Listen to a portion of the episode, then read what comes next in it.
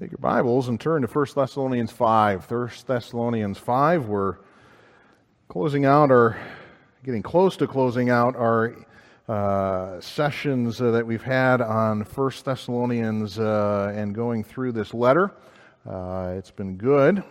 Remind ourselves that the theme of this is uh, the whole book is a connection, connecting church in a collapsing culture. Uh, the society around uh, the Thessalonians were one that was uh, really, in some ways, falling into its own destruction and persecuting the Christians, while they were supposed to reflect a connection with the culture around them, uh, the society around them, by their lives. And as we get to 1 Thessalonians uh, chapter 4 or 5, at the end of this, I'm reminded of uh, reading the section that we're going to look at. I'm reminded of being a teenager and then also being a youth pastor and having uh, competitions. And one of the things that you would oftentimes have when you got a bunch of teens together is that you would pull out a very long rope.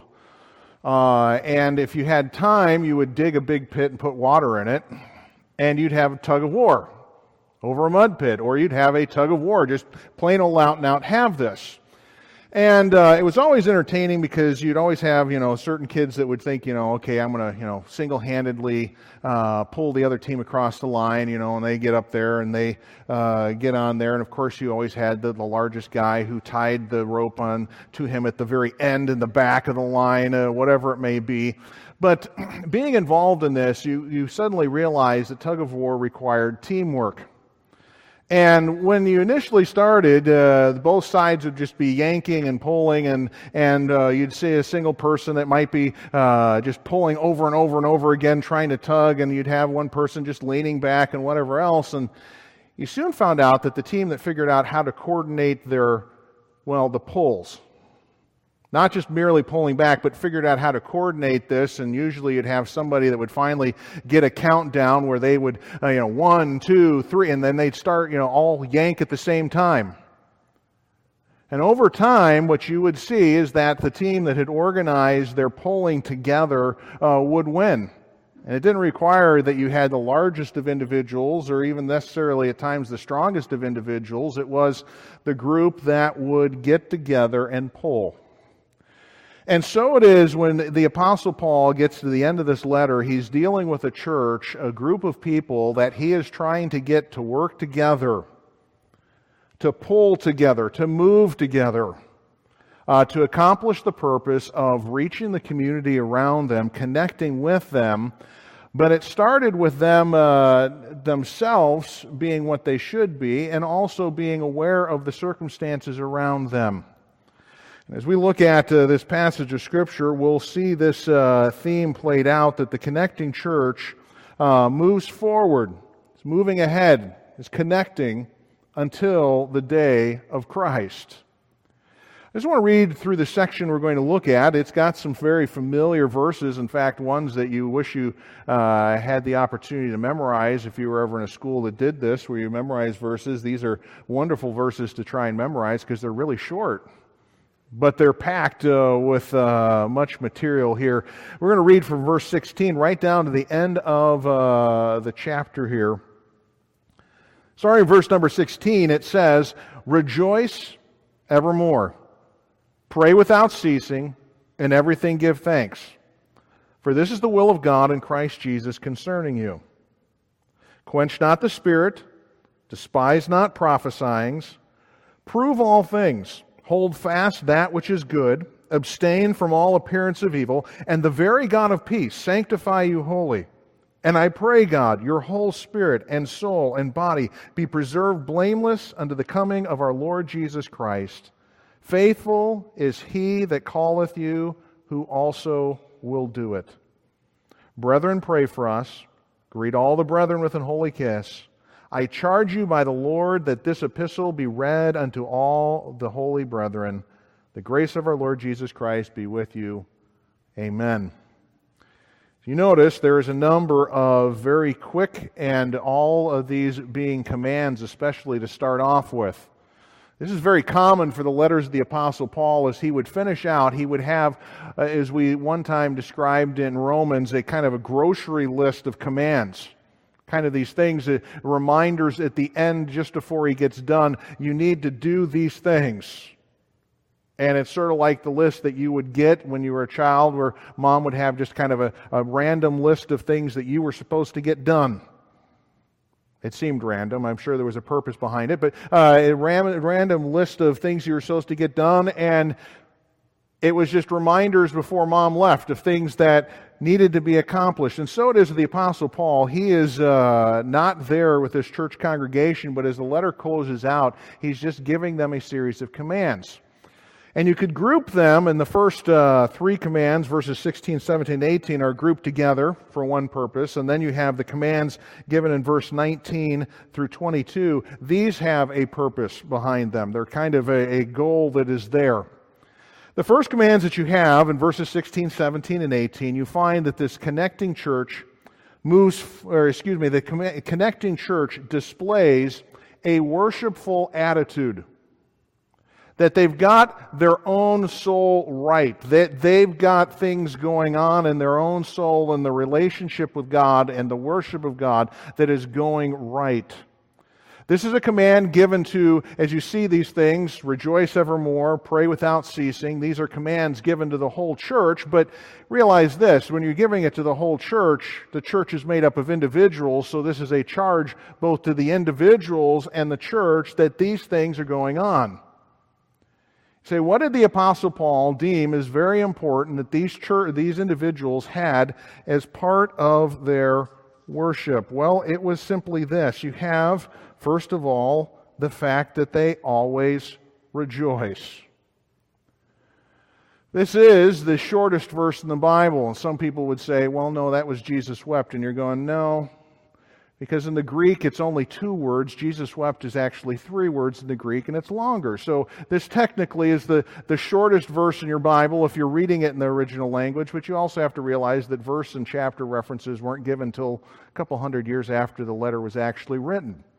So, uh, whatever the case may be, this is the shortest statement in Scripture, but it is packed with something very difficult.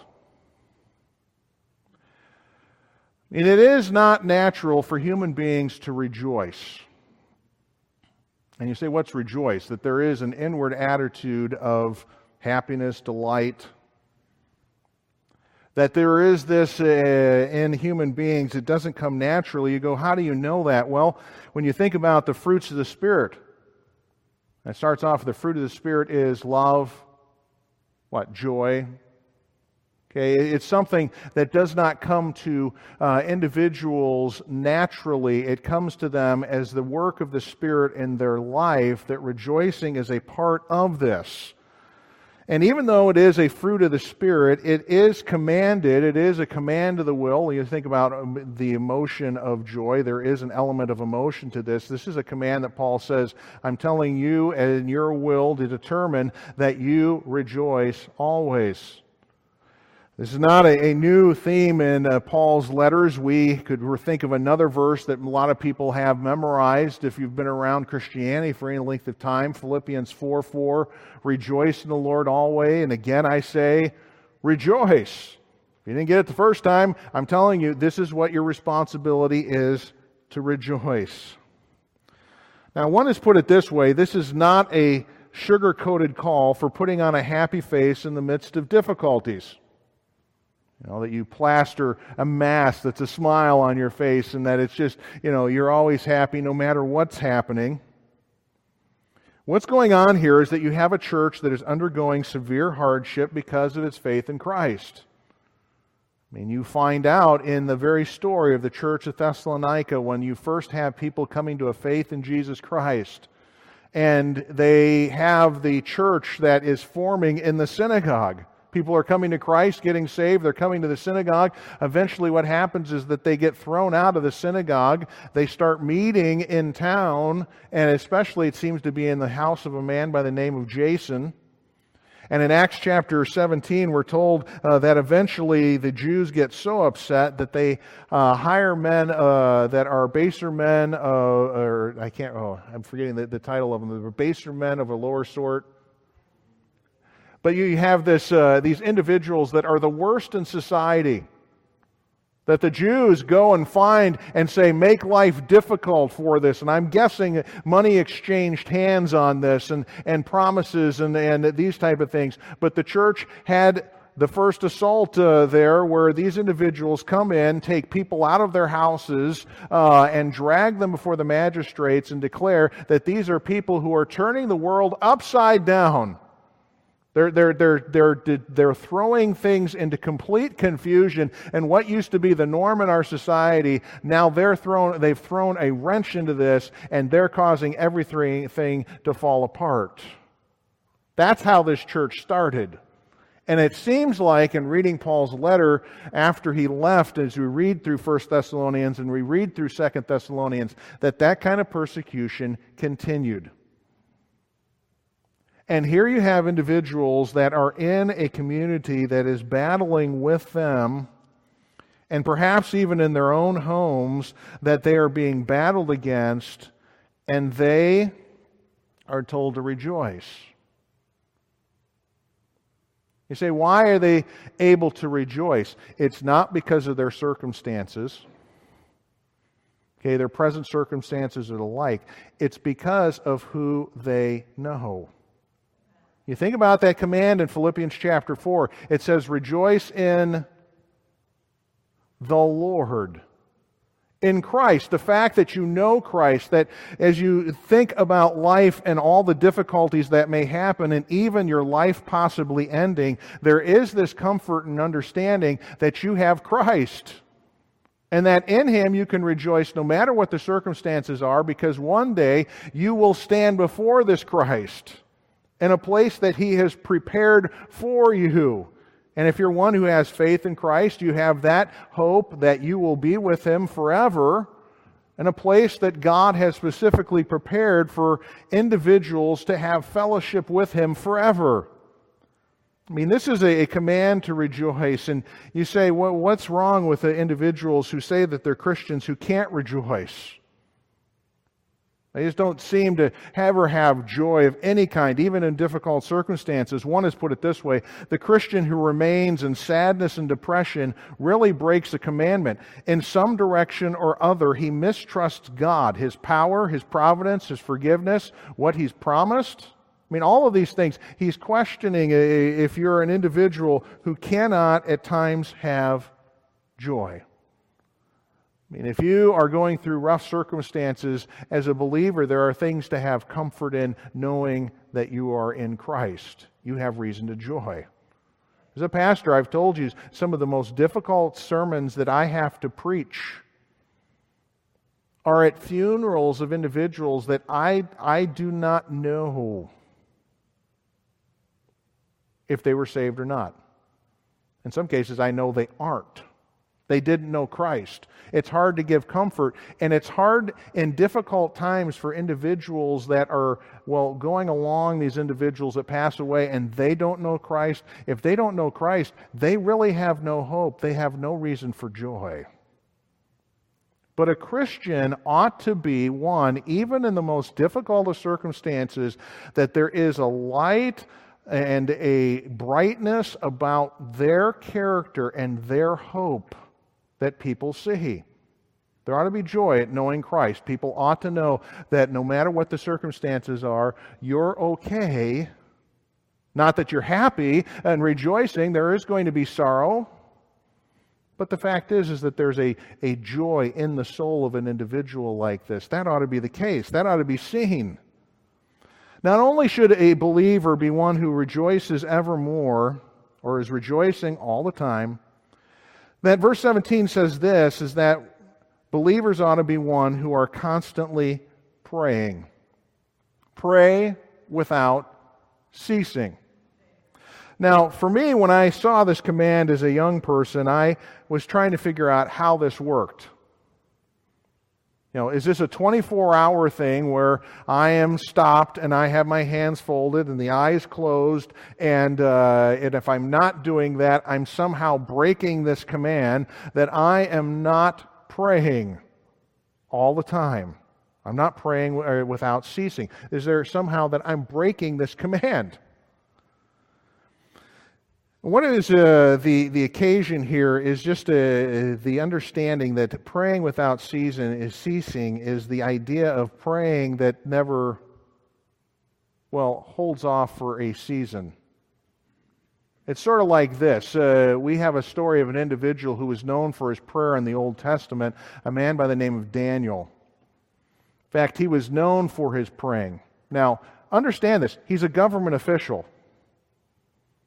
He works for rulers of empires. Uh, he's the one to give them counsel. There's not time that he has to be 24 hours a day praying.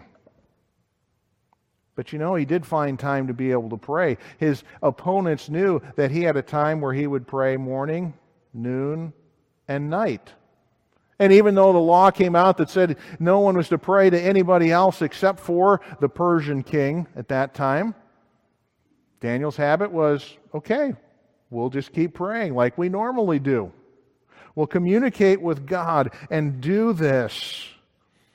And understand that prayer is not just merely the folding of hands and the closing of eyes and ending with an amen. Uh, prayer is communication. Just as you end up communicating with people throughout the day, whether it is through phone or through texting, and you do this off and on all the time, you're doing this type of thing. So it is that throughout the day, you're communicating with God. See, we're in a world that is uh, one that is opposed to us and one that is not a friend of grace and not a friend of salvation and the gospel. And so we're going to find opposition. And as you think about this, the scripture, and Paul does in another passage of scripture, uh, give uh, the warning to believers that they're in a war. And in Ephesians chapter 6, you have the individual, it's the believers, to arm themselves with certain things, to put on certain armor of God.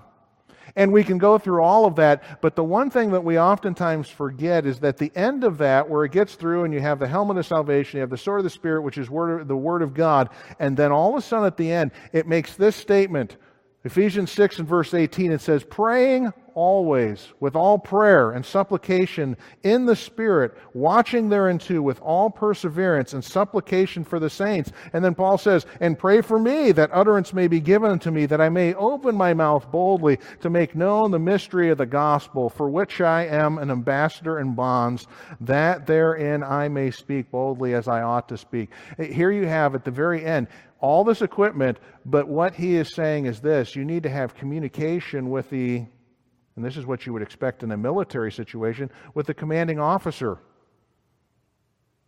with the one that's in charge of what's going on. And what we ought to, as believers, be in a constant state of communication with God.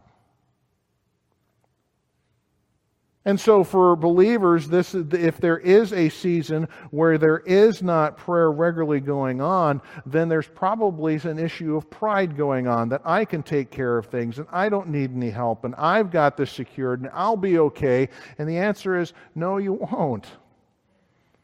We live in a, a, world that is trying to destroy us, uh, being pushed by an individual uh, who is, uh, as uh, Ephesians 6 talks about, is a wily individual, one who is always strategizing uh, to destroy you. And so you ought to be in constant prayer. This ought to be a part of our life, whether it is for something like the Apostle Paul says, You pray for me. Uh, if you don't think that you need prayer, at least be praying for me because I need help as I go and give the gospel. And so, as believers, we're called to be constantly praying, always rejoicing, constantly praying. And then, as you see in verse number 18, that we are continually thanking. We're continually thanking. As you see the statement, in everything give thanks. And as it's saying here, it's not saying give thanks for all things, but it's basically saying this give thanks in every circumstance. There is something that you can thank God for in every situation. Regardless of what you're going through and regardless of the situation, you can look at uh, the situation and go, I at least can thank God for this. In accidents, in sickness, There are things that you can find to thank God for. The person that's in the hospital that's a Christian shouldn't be the one that's on the floor that everyone's avoiding because they're miserable and they're, they're ones who are always complaining. No, uh, you ought to be the one that is at least a light to individuals where they see there's someone who's thankful that is going through horrible situations. One that seems to, to not really be completely burdened down, but is one who is looking at the circumstances and saying, What has God given to me that I didn't deserve? And what has God given to me that is abundantly above all that I could even think in a situation like this that God has given to me? And so, for believers, we ought to always, in every circumstance, be able to thank God for something. The one has put it this way believers are not to give thanks only when they get some boon or good from God. It's in all circumstances that we ought to be thanking God. And the apostle Paul previously in this letter in 1 Thessalonians chapter 3 verses 9 through 10 he made this statement For what thanks can we render to God again for you, for all the joy wherewith we joy for your sakes before our God, night and day, praying exceedingly that we might see your face and might perfect that which is lacking your faith? I mean, he's looking at this situation, he's going, if I have anything to thank God for, I can look at what God's doing in somebody else's life and even be thankful for that, even though I might be going through difficult circumstances. And so, for the Apostle Paul, with all of these commands, he's going through and he's just simply saying this always rejoicing, constantly praying, con- continually thanking. And you're going, I'm not sure about that. And you get to verse number 18 at the end, and it says, oh, this is really what God wants for you. At the end of the verse, it says this This is the will of God in Christ Jesus concerning you. This is what God expects you to be doing without question. It's the will of God. That's, and it's not just referring to, and some get confused that they think in verse 18, giving a thanks, this is the will of God. It's referring to the previous commands that we've just looked through, that these are the things that are the will of God. So, as a church, as individuals, but also as a church, we ought to be known for our ability to always rejoice, that we are a church that is constantly praying, communicating with God, and that we are ones that no matter what the circumstance is, that we can continually thank God. You know, it ought to be that if we were to be, say, okay, we're now going to have a time to thank God, and we're going to open the floor and you can say whatever you want. You know what? It shouldn't be something where we're going, hmm. No. We, we ought to be individuals that are constantly thinking of what God has done and are thankful. So that's the first set of commands that the Apostle Paul writes here. This list that it's all connected. But the second list of commands, starting in verse 19 to verse 22, you see this that the connecting church correctly discerns God's working. Okay? Let me repeat it again. The connecting church correctly discerns God's working. And it may not be initially clear, but what we have here is that the Apostle Paul is saying you need to make sure what you have going on in your church services matches up to what God has said but don't go over bounds and quench things or stop things that are legitimately right and good. The commands start this way allow the Spirit to work. You have this statement, quench not the Spirit. And along with that, verse 20 goes with this despise not prophesying. And when you have a, situation like this, remember how the early church is functioning. The early church, this is, and you sometimes forget this, this is the first letter that the Apostle Paul that we have wrote in, in time, chronologically. Know, we have it in a different order here in our Bible. Usually it's the larger letters going down to the smaller letters that it's arranged. But First Thessalonians, uh, maybe outside of the book of Galatians, uh, is one of the first letters written so, what we have here is early on in the infancy of the church, a letter written by the Apostle Paul.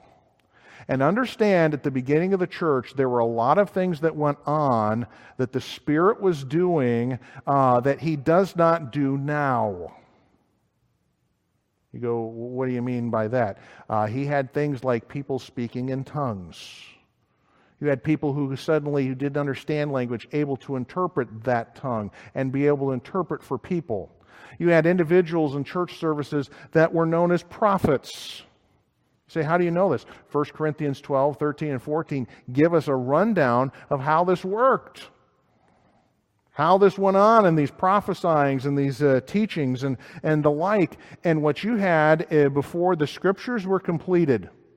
And that's what 1 Corinthians 13 talks about. Uh, when you suddenly get to the middle of that chapter that's all about love, it's the most important state, or not the most important thing in there, but the Apostle Paul makes a statement that these things are going to cease of themselves. They're going to stop when that which is perfect is come. You go, what's that which is perfect? When the revelation that we have in our hands is finished. And early on in the church, you didn't have all the letters written yet. I mean, think about this. We're at First Thessalonians. There's a whole bunch of other things that we now have in our New Testament that had not been written yet. And what God would do through His Spirit was that He would empower individuals to do the work that eventually our Scripture would do. They would be empowered by the Spirit. And understand, when we talk about uh, this statement where Paul says, don't quench the Spirit, he's saying, don't stop the working of God don't put a, you know, you think about this when you're told to put out fires, you know, get a wet towel, throw that over it. Or you think about how a fire extinguisher works. You got all these chemicals in there that stifle the air around the fire so it stops. What, what's going on here is just simply this. As a church, don't stifle the working of the Spirit in the church.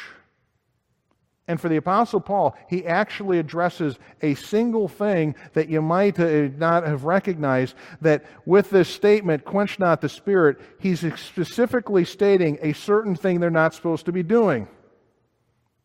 And he says this don't despise prophesying. It seemed like that in this church that the Thessalonians that were here, the Thessalonians that were in this church, that they were looking at people who had this gift of prophecy. And you say, what was the gift of prophecy? Most of the time when we say that word, people are thinking, okay, a person who's telling what future events are going to be like. Okay, that's a little element of prophecy.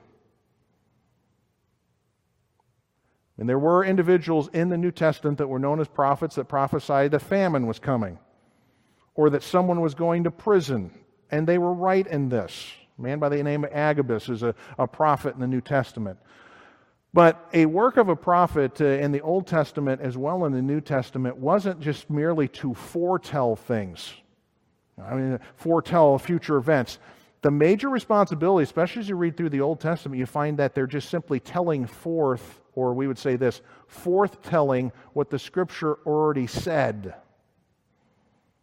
What was already clearly there. And you had certain individuals that seemed to be gifted in the church who had a clear understanding of what the Word of God said, and they were declaring it with power. And for some in the church of Thessalonica, there seemed to be, and their, their understanding of this, they were just kind of going, would these people stop? We really don't like this, this, this thing going on in our church, even though in the early church this was something that went on. Now, that's not to say that there's not a balance. Okay? Because what you have in 1 Corinthians 12, 13, and 14, you have a church that has just given complete chaos to their church in the way they run their church because they had no order in the service, nothing going on that was orderly and decent as God does things decently in order. The service was a pure chaos where you'd have people attempting to prophesy over here and some uh, speaking in tongues over here and some trying to understand what's being said, and the service was chaos. And Paul has to, in 1 Corinthians 14, go, okay, here's the standard by which you're going to run your service. And he talks about the prophesying. He talks about speaking in tongues, but he says, here's how you're going to do this. And for the Apostle Paul, as he says this, he's first of all saying, don't stifle a work of God. You go, what does that mean? There are times where you can be so staid and formal that something's going on, and you can be like, oh, that's just pure emotion. I don't like that because it's, it's a little bit different than what we're normally used to, is what the Lord's doing. Okay, that sometimes happens. And as you read about revivals that take place, there are some unusual things that happen. But that does not say that you just allow anything that claims to have the name of Christ to it and says this is a special working of God, that you don't use some discernment. And that's what the Apostle Paul balances with by the other set of commands. Look at verse uh, uh 21. He says this prove all things. And that word prove is just the idea that you test all things. Okay, you, you just don't merely take things in without thinking. You go and say, okay, does this match up to what we previously know? The idea of proving is that, that you have a test that proves the quality or tests the quality of an object. You would have this term normally used to describe metals. In the process of testing a metal, you would see how much uh, you would have in there that was waste material or not quite pure material, and you would test the quality of that. That was, you know, a test that oftentimes required a little bit of fire, that type of thing that went on, but uh, you had this test that would take place. And so the Apostle Paul says, okay, when you have things go on in your church, okay, don't just merely absorb it and say, okay, it's all right because I think they're okay and we'll go with that. No, Paul says you also ought to test it. Don't quench it, but also just kind of discern whether it's right or wrong. And you say, how do you know that? Well, verse 21 explains what prove all things is. It says, hold fast to that which is good and abstain from the appearance of evil. It's explaining what you do. You look at what's going on, and then you look at other portions of Scripture and other things that you know and go, does this seem to be of God? I mean, this is not a new thing where the Apostle Paul is just coming up with this and saying, you need to be discerning about what goes on. John the Apostle in 1 John 4 1 through 3 says this Beloved, believe not every spirit, but try the spirits whether they are of God because many false prophets are gone out into the world. Hereby know we, the, ye the Spirit of God. Every spirit that confesseth that Jesus Christ is come in the flesh is of God, and every spirit that confesses not that Jesus is come in the flesh is not of God. This is the spirit of Antichrist, whereof we have heard that it should come, even now already it is in the world. The Apostle John there simply says this that you need to test the spirits. Why? Because there's a lot of people who are dressed in wool that are really wolves. Individuals who put on religious garment and religious sounding terms and religious ideas, and they come presenting certain things, and they are out merely to destroy. They're doing the work of the devil to destroy whether it be a work of God or the like. You say, well, how in the world do we understand whether or not something would be of God? Do we remember what church was just down the road from Thessalonica? It's the church of Berea. And you remember what they did when the Apostle Paul came into the synagogue and started preaching? Religious sounding guy, got credentials, it seems like, uh, and uh, he seems to be an individual like this. It says that these individuals were more noble than those at Thessalonica because they did what? They searched the scriptures. What they did is what the Apostle Paul was declaring to be true. They were looking at the Word of God and going, okay, yeah, seems to be in line, seems to be in line, seems to be in line. Okay, Let's hear what he has to say uh, and take it to the conclusions that he's drawing and telling us certain things. Does it contradict what we already have in our hands? And this is how you can be individuals that aren't soon taken by false teaching. You think about uh, this uh, church that is here, and you say, was this a warning that they really needed? Yeah, they did. Realize that the reason Paul had to write Second Thessalonians, not that he wrote Second Thessalonians at the top, but why do we have another letter written to the Thessalonians? It's because of the fact that they get taken by people who are misunderstanding what the day of the Lord is. And saying, some of you, and they're declaring this, you've missed it. You've missed the day of Christ, and the Apostle Paul spends all of Second Thessalonians chapter 2 going, You haven't missed it. In fact, it hasn't happened yet, and I'm going to give you some signs that if you see these things, okay, it's happened. But until then, you're still not there yet. You're okay. But you had individuals that obviously were coming through after the Apostle Paul, teaching certain things and confusing individuals because what they were prophesying we put that in quotes, what they were declaring was wrong. The Thessalonican church did not take this command as well as they should have. So the Apostle Paul has to write another letter and say, okay, you need to work on this. Be discerning. Now, understand, there are people who are gifted in different ways, and they come to the church, uh, they have different spiritual gifts, and they come in and they do different things. But make sure when you look at them and hear their teaching that it lines up to what is uh, the Word of God says. And if it's right, cleave to it. But if it's wrong, you have the statement abstain from all appearance or all forms of evil. If it doesn't match up with what the Scripture says, avoid it. Or the idea of that word abstain is really kind of the idea of shun it. Put it aside. Don't uh, involve yourself in this. And so, as a church, for them not to be uh, one that eventually gets destroyed by individuals that are false teachers and false prophets, they're supposed to exercise the discernment God has given them, but a discernment that should have been based on the Word of God, much like the church at Thessalonica. And so, as you see this, have a connecting church that is discerning of the things going on around them. But then the Apostle Paul really kind of closes down his letter with this prayer that you find in verses 23 and 24, where you see the connecting church looks forward one day to being completely holy. The prayer there, the Apostle Paul, verse 23, and the very God of peace sanctify you wholly. And I pray your God, or pray God, your whole spirit and soul and body be preserved blameless unto the coming of the Lord Jesus Christ. Faithful is he that calleth you, who will also do it.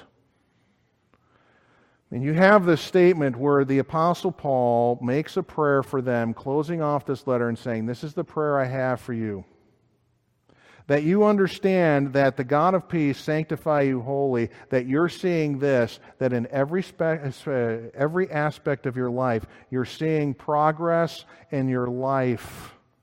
You say, what's sanctification? What's that idea of being holy? It's the idea of having less and less of sin and more and more of Christ. That you're more set, and the idea of sanctified and holiness is the idea of being set apart, that you're more set apart from sin and that you're more set apart to Christ. That as you go through life, it ought to be not that every day you're perfect and you've got this whole thing where you're getting more, you know, in the sense that you eventually will be perfect in this life. No, but what you ought to see is that there is progress that where you were at five years ago or 10 years ago, that you've progressed further. The things that were part of your life that weren't right back then, those things have changed. And there are things that you now are doing that you would have never done five to 10 years ago uh, in the service of Christ to glorify Him, to magnify Him in the community, to reflect what Christ is like. The Apostle Paul just says this I, I hope that you understand this, this God of peace, that he will sanctify you wholly, that you'll see in every aspect of your life this work going on, that it'll happen. Now, the Apostle Paul's not saying, I don't think it'll happen. No, because for every believer, there is a good work going on. God's doing something in them. But he also says this I look forward to this that one day God will not only progressively sanctify you, as we might put it this way, that he will one day perfectly sanctify you. You say, when does that happen? There are some people that believe this that you can be perfectly sanctified and be perfectly holy in this life. And the answer is if you do a good observation in your life every day, it doesn't matter. There are things that you realize don't, don't match up to Christ, don't absolutely reflect Him. But there are some that say that. They just change the definition of what sin is, they just call it a mistake. You're kind of going, no, it's, it, it's sin, it's what has always been. But there is something that as believers we can look forward to, and that's one day us being completely holy. And that happens when we stand before God, never to sin again. Some talk, talk about that sanctification as being a term we use this way glorification. You're glorified. You're like Jesus. When he shall appear, we shall be like him because we shall see him as he is. We will be able to because we will reflect his character perfectly. And what he acknowledges is this that every part of our being will be sanctified. I don't know if you realize there's a great discussion about this verse. Because one day it says this about our, our being is that our spirit, soul, and body will be completely sanctified. And people go, What's the difference between soul and spirit? Okay? I'm, I'm going to give you an answer here. It's not easy to define, and I'm not about to go and try and define it for you because no one's got a good understanding exactly the difference between the soul and the spirit. And did you know there are such people that are dichotomists that say that human beings are just merely soul and uh, body, or excuse me, spirit and body? I think what they're talking about is this is when we think about our personality, we do have our body, but there's also an inner aspect of this. And the inner aspect is kind of harder to define our soul and our spirit. What's our soul? What's our spirit? Some have defined it this way that our soul is just our living in life this way. Our spirit is perhaps dead before it meets Christ, and now our spirit is made alive I mean, that could be the case, but understand that Hebrews 4 and verse 12, when it talks about the Word of God as the sword of the Spirit, it's uh, uh, quick, uh, active, sharper than any two edged sword, piercing even to dividing asunder of soul and spirit and of the joints and marrow. You go, what do you mean uh, that says that? The, the Bible acknowledges the fact that it's hard to discern between what our soul and spirit is. But what the Apostle Paul is saying here, it doesn't really matter because when you get to heaven, your body, your soul, and your spirit will never sin again. Never sin again. I mean, that's one of the glories of heaven as you read through uh, in Revelation 21 and 22. You know, there's all the, the things about the different uh, gems and the, the gold and whatever else, and the city and the size of it, and all of these things. But I think the most attractive thing is that when you're there, there's no sin there. Which means that there's no sin there and you're there, you have no sin. And the people that you meet in the streets of gold uh, and you meet with them, they have no sin. That is something that the Apostle Paul says that he believes this, that God is able to preserve them blameless unto the coming of our Lord Jesus Christ. He's praying for this, that this would be the case. And if you wonder if it will really happen, he puts that little statement at the end faithful. Okay? God doesn't break any of his promises, he's always faithful. We are people who at times are unfaithful because we break promises all the time. But God's faithful because he didn't break any promises. Faithful is he who calleth you, who also will do it. He's promised to give you life eternal and he's promised to free you from sin. Well, he one day will do it. And the Apostle Paul says, I hope you recognize that work going on right now and that you're seeing it even more and more in your life, that it's going on. You're seeing the Spirit doing a work uh, in you, changing you. But one day he is going to bring you right into his presence and you'll be sanctified holy. So, no matter if you say, I'm not perfect right now and I'm not where I should be, well, thank God that you are one day going to be that way. And it's not going to be through your own effort, it's going to be through the efforts of God. And so, as Paul is writing to this church, he just simply says, Look forward to the fact, see God's holiness in your life, but look forward to the fact that one day the struggles of life and with yourself will be over. You'll stand sinless before God. Now, the, the conclusion of this letter is verses 25 through 28, and this is kind of, I mean, the letter's over with that prayer. But Paul puts in, you know, the postscript, postscript, post postscript, that PS that's at the end. And he simply says this, brethren, pray for us. So I'm putting this note in. Uh, we've got some difficulty going on here as we are in uh, now in the city of Corinth. Uh, some difficulty going on there. Uh, so pray for us. Verse 26 Greet all the brethren with an holy kiss. I'm thankful for this one not being the case if you understand what it means. It's just simply saying this when you greet people in church, brothers and sisters in the church, that it's done in a sincerity and a love. That's true that you're happy and you think about we're talking about a connecting church if we're if we can't connect with one another and be sincere about it how are we ever going to reach a world around us if we're not sincere in our relations to one another and so the apostle paul just simply says this hey i'm reminding you it starts just even with the greeting of one another that you connect or this, verse 27 I charge you by the Lord that this epistle be read unto all the holy brethren, brothers and sisters. Uh, make sure that when this letter gets there, everybody hears it. Remember back then, they didn't have photocopying machines. They didn't have emails that you could add a, um, a, uh, a clipping.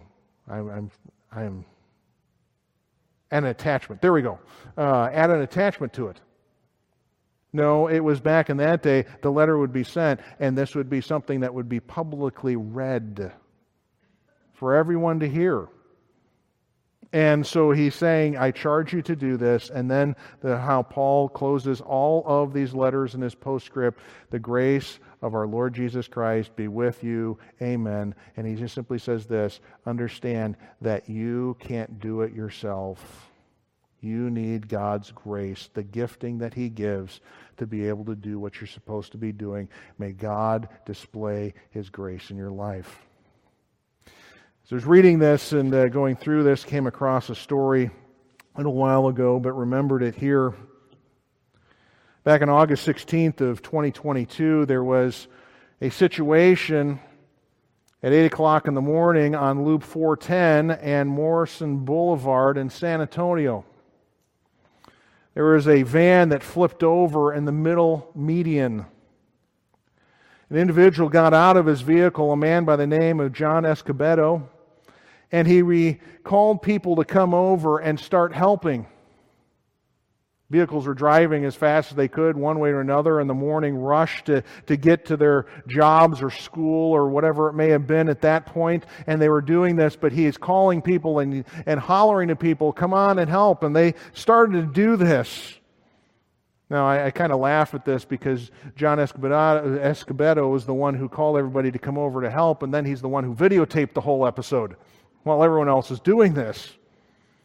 There's video footage of this as multiple people are there in the rain, flipping over the vehicle back onto its wheels.